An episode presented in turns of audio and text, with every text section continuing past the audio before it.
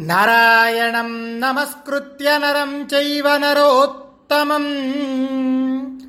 देवीम् सरस्वतीम् व्यासम् ततो जयमुदीरयेत्।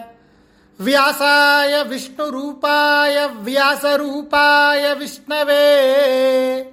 नमो वै ब्रह्मनिधये वासिष्ठाय नमो नमः। విదురుడు తన అభిప్రాయాన్ని తెలిపిన తరువాత ధృతరాష్ట్ర మహారాజు విదురునితో మాట్లాడుతున్నారు. విదురా శంతనునందనుడు భీష్ముడు జ్ఞాని ద్రోణుడు ఋషి వారి మాటలు మేలు చేస్తాయి నీ మాటలు చాలా హితం కలిగిస్తాయి ఇంకా నీ మాటలు సత్యాలు. మహారథులు కుంతీపుత్రులు పాండు కుమారులు అయిన పాండవులు ధర్మంగా నాకు పుత్రులే అన్నది సందేహం లేని మాట. విదురా నువ్వు ఇప్పుడే వెళ్ళి కుంతిని పాండవులను దైవాంశగల ద్రౌపదిని వెంటనే హస్తినాపురానికి తీసుకొనిరా. కుంతి కూడా అదృష్టవశాన జీవించి ఉంది.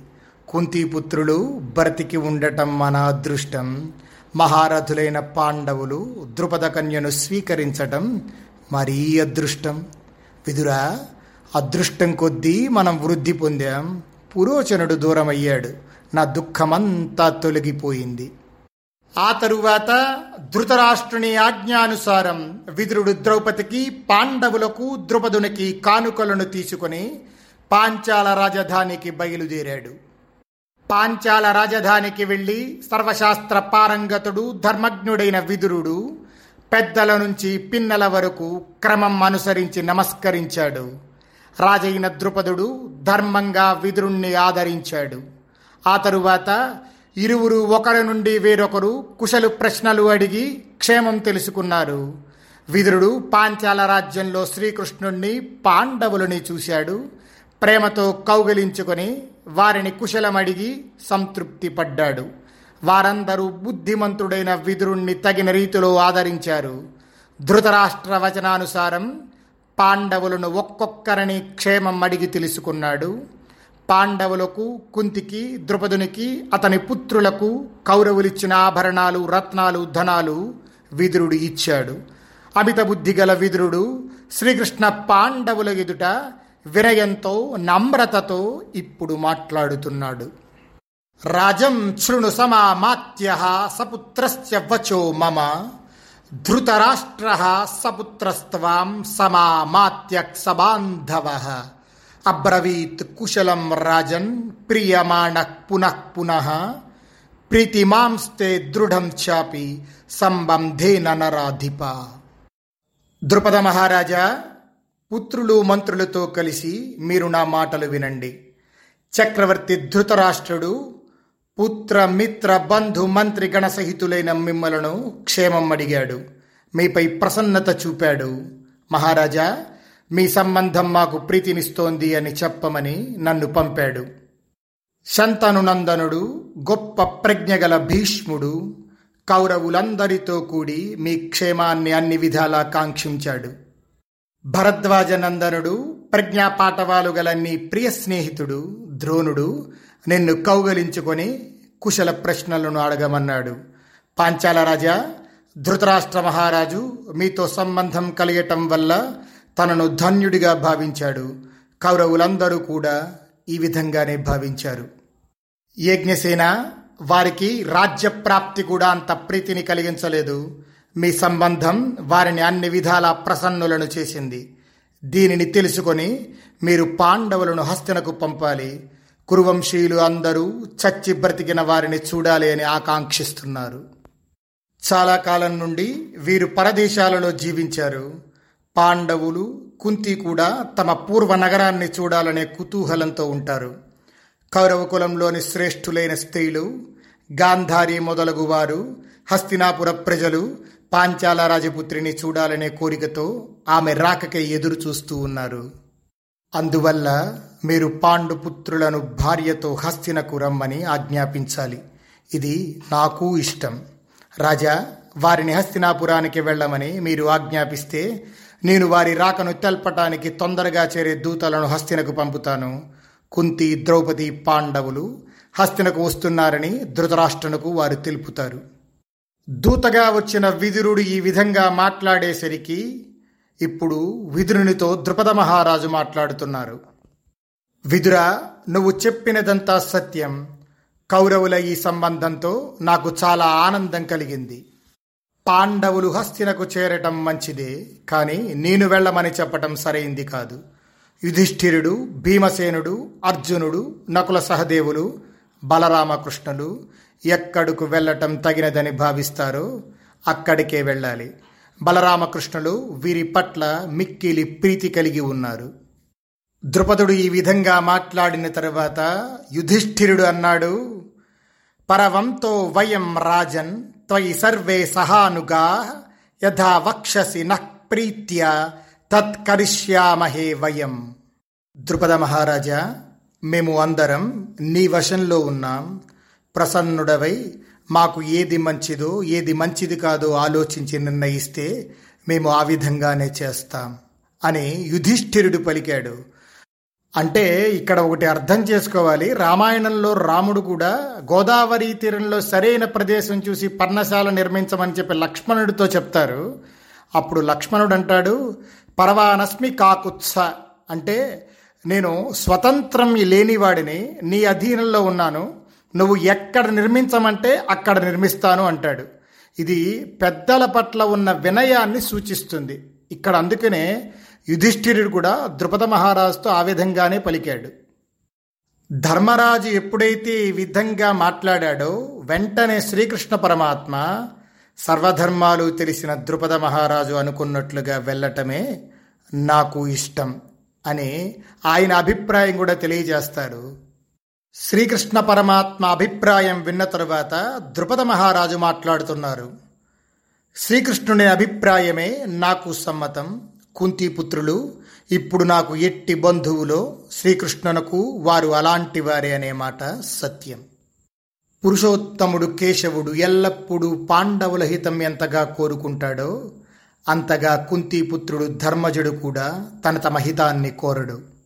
ఇలా ద్రుపద మహారాజు మాట్లాడిన తర్వాత విదురుడు కుంతి ఉన్న భవనాన్ని చేరాడు. విదురుడు భూమిని శిరస్సుతో తాకి కుంతి పాదాలకు నమస్కరించాడు. కుంతీదేవి మరిదిని చూసి మిక్కిలి విలపించింది. విదురుణ్ణి కుశల ప్రశ్నలు అడిగి కుంతి విదురుడితో మాట్లాడుతుంది. విదురా నీ పుత్రులైన పాండవులు ఎలాగో నీ అనుగ్రహంతో లక్క ఇంటి నుండి బగెటపెడి తిరిగి వచ్చారు. తాబేలు తన పిల్లల్ని గురించి ఆలోచన చెయ్యటమే వాటిని పెంచటం పోషించటం అవుతుంది. అవి తెలివితేటలు సంపాదిస్తాయి.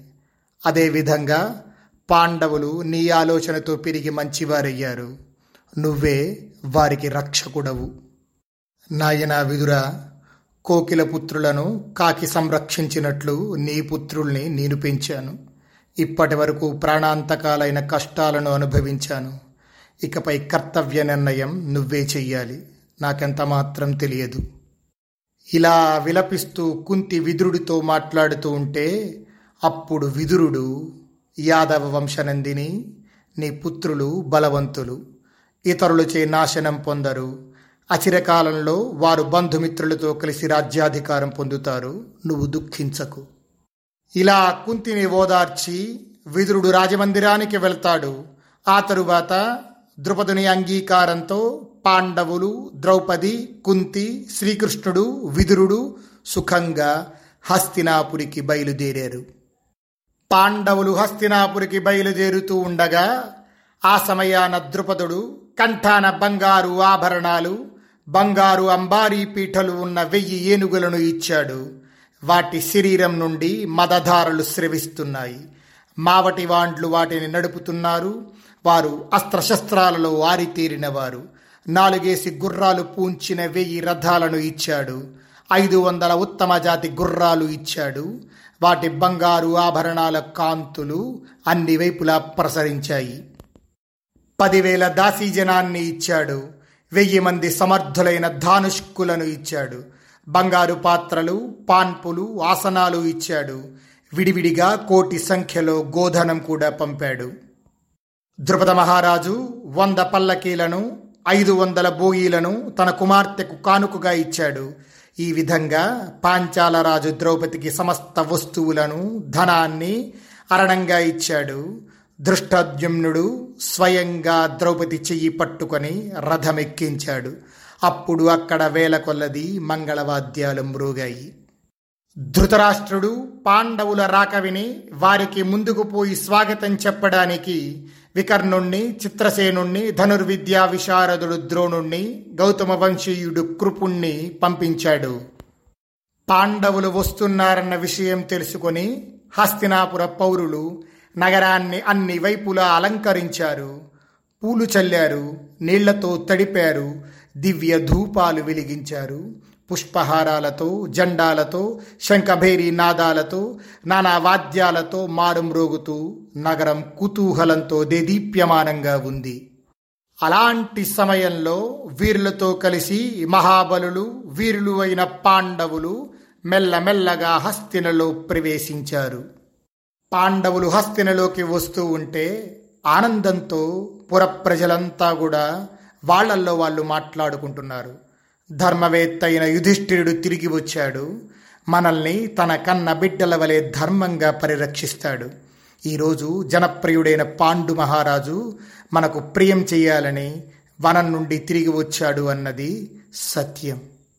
కుంతీపుత్రులు పాండవులు నగర ప్రవేశం చేశారు. ఇక మనకు అన్ని శుభాలే. మనం పూర్వం దానం హోమం తపస్సు చేసి ఉంటే పాండవులు మన నగరంలో సంవత్సరాల కొద్దీ ఇక్కడే ఉంటారు. ఇలా హస్తినాపుర ప్రజలు మాట్లాడుకుంటూ ఉండగా ప్రియం చేసే పౌరులు పలికిన హృదయంగమాలైన పలుకులు పాండవులు విన్నారు. ఆ తరువాత పాండవులు ధృతరాష్ట్ర భీష్మద్రోణాదులకు పదాభివందనం చేశారు. నగరవాసులందరినీ కుశలమడిగి ధృతరాష్ట్రుని ఆజ్ఞానుసారం పాండవులు తమ తమ భవనాల్లోకి ప్రవేశించారు. పుత్రాణం మమ పాంచాలి మృత్యురేవేత్య మన్యత సాచింత్య విదురం ప్రాహ ముక్తిత సుబలాత్మజ. దుర్యోధనుని రాణి తోడికోడండ్లతో కలిసి ఎదురేగి రెండవ లక్ష్మి వలె ఉన్న ద్రౌపదికి స్వాగతం పలికింది. శచీదేవియే అడుగుపెట్టినట్లు ఆ సమయంలో అందరికీ తోచింది. కుంతి ద్రౌపది గాంధారికి నమస్కరించారు. గాంధారి ఆశీర్వదించి ద్రౌపదిని కౌగలించుకుంది. పుత్రాణం మమ పాంచాలి మృత్యురేవేత్య మన్యత. ఆ సమయంలో గాంధారి మనస్సులో ఈ పాంచాలి నా పుత్రుల మృత్యుదేవత వలె ఉంది అని తలచింది. వెంటనే విదురుణ్ణి పిలిపించి తెలివిగా విదురుడితో మాట్లాడుతుంది. విదుర నీకిష్టమైన రాజకుమారి కుంతిని ద్రౌపదిని శీఘ్రంగా పాండురాజు భవనానికి చేర్చు. సామాగ్రి ఆ భవనానికి చేర్పించు. కరణం ముహూర్తం నక్షత్రం తిథి శుభం అయిన కారణంగా భవనంలోకి ప్రవేశపెట్టు. కుంతి తన పుత్రులతో ఆ గృహంలో క్షేమంగా ఉండాలి. గాంధారి ఇచ్చిన మంచి సూచనను గమనించి విదురుడు వెంటనే వారిని భవనంలో ప్రవేశపెట్టాడు.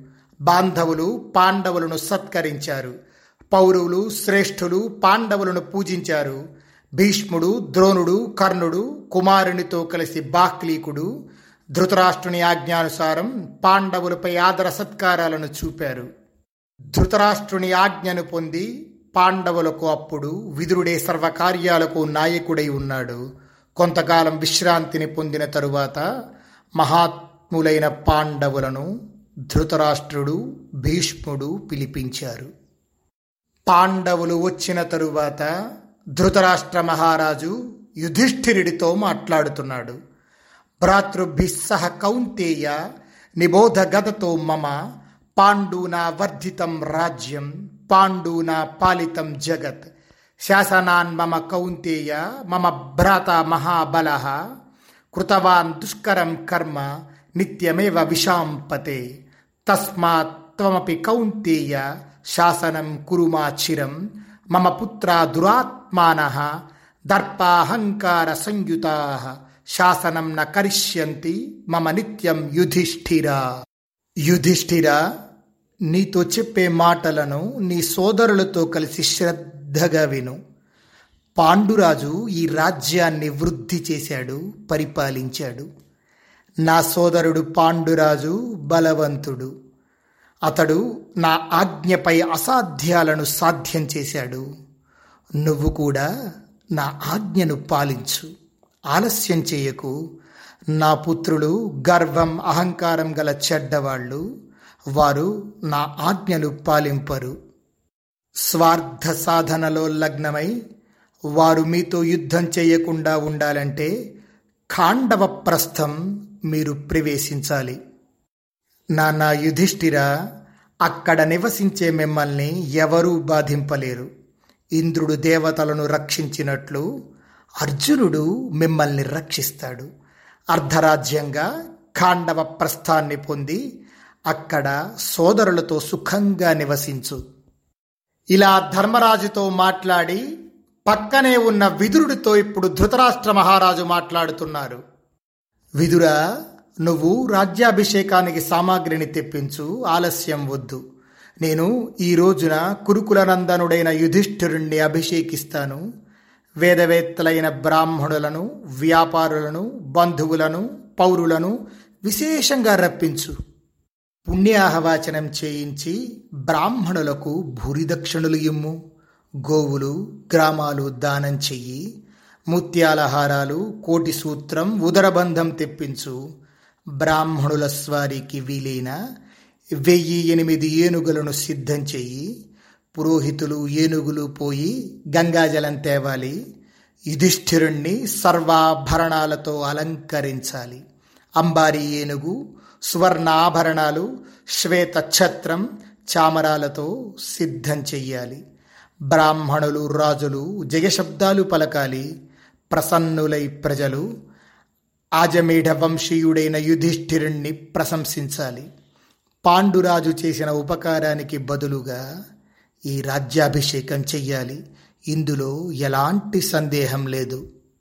ధృతరాష్ట్రుడు ఇలా పలికేసరికి సభలో ఉన్న భీష్ముడు ద్రోణుడు కృపుడు విదురుడు అందరూ అర్ధరాజ్యం ఇవ్వటం బాగుందని ప్రశంసించారు. ఆ తరువాత శ్రీకృష్ణ పరమాత్మ కూడా ధృతరాష్ట్రుని మాటలు విని తన అభిప్రాయంగా మహారాజా నీ ఆలోచన అద్భుతం నీ ఆలోచన ఉత్తమం. కౌరవులకు అభివృద్ధికరం. వెంటనే నీ వచనాలను నేడే ఆచరించు అని ధృతరాష్ట్ర మహారాజుని పట్టాభిషేకానికి తొందర పెట్టాడు శ్రీకృష్ణ పరమాత్మ. విదురుడు ధృతరాష్ట్రుడు చెప్పినట్లు కార్యాలన్నీ పూర్తి చేశాడు. అదే సమయంలో కృష్ణద్వైపాయన మహర్షి అక్కడకు చేరారు. కౌరవులందరూ బంధు సమేతంగా వ్యాసపరమాత్మను పూజించారు. శ్రీకృష్ణుని ఆజ్ఞానుసారం వేద పండితుల సహాయంతో యథావిధిగా వ్యాస భగవానుడు పట్టాభిషేకం పూర్తి కావించాడు. కృపుడు ద్రోణుడు భీష్ముడు ధౌమ్యుడు వ్యాసుడు శ్రీకృష్ణుడు బాహ్లీకుడు సోమదత్తుడు చతుర్వేద విశారదులైన బ్రాహ్మణులను ముందు ఉంచి విధి పురస్సరంగా భద్రపీఠంపై నిగ్రహంతో ఉన్న ధర్మజుణ్ణి అభిషేకించారు. రాజా నువ్వు సమస్త భూమిని జయించి నీ అధీనంలో ఉంచి రాజసూయాది యాగాలు గొప్ప దక్షిణలిచ్చి నిర్వహించి అవబృధ స్నానం చేసి బంధుమిత్రులతో సుఖంగా ఉండు అని అందరూ ఆశీర్వదించారు.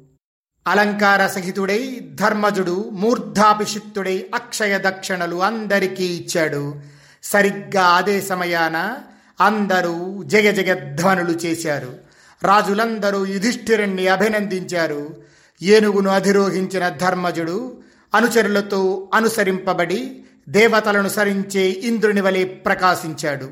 శ్వేత ఛత్రంతో వెలిగిపోయాడు. హస్తినాపురానికి ప్రదక్షిణం చేసి నాగరికుల అనుసరణంతో నగరంలోకి ప్రవేశించాడు. బంధుమిత్రులందరూ పట్టాభిషిక్తుడైన ధర్మజుణ్ణి అభినందించారు. కానీ గాంధారీదేవి పుత్రులందరూ ఈ వైభవాన్ని చూసి దుఃఖించారు. ఇది గమనించిన ధృతరాష్ట్రుడు శ్రీకృష్ణుని కౌరవుల సమక్షంలో యుధిష్ఠిరుడితో మాట్లాడుతున్నాడు.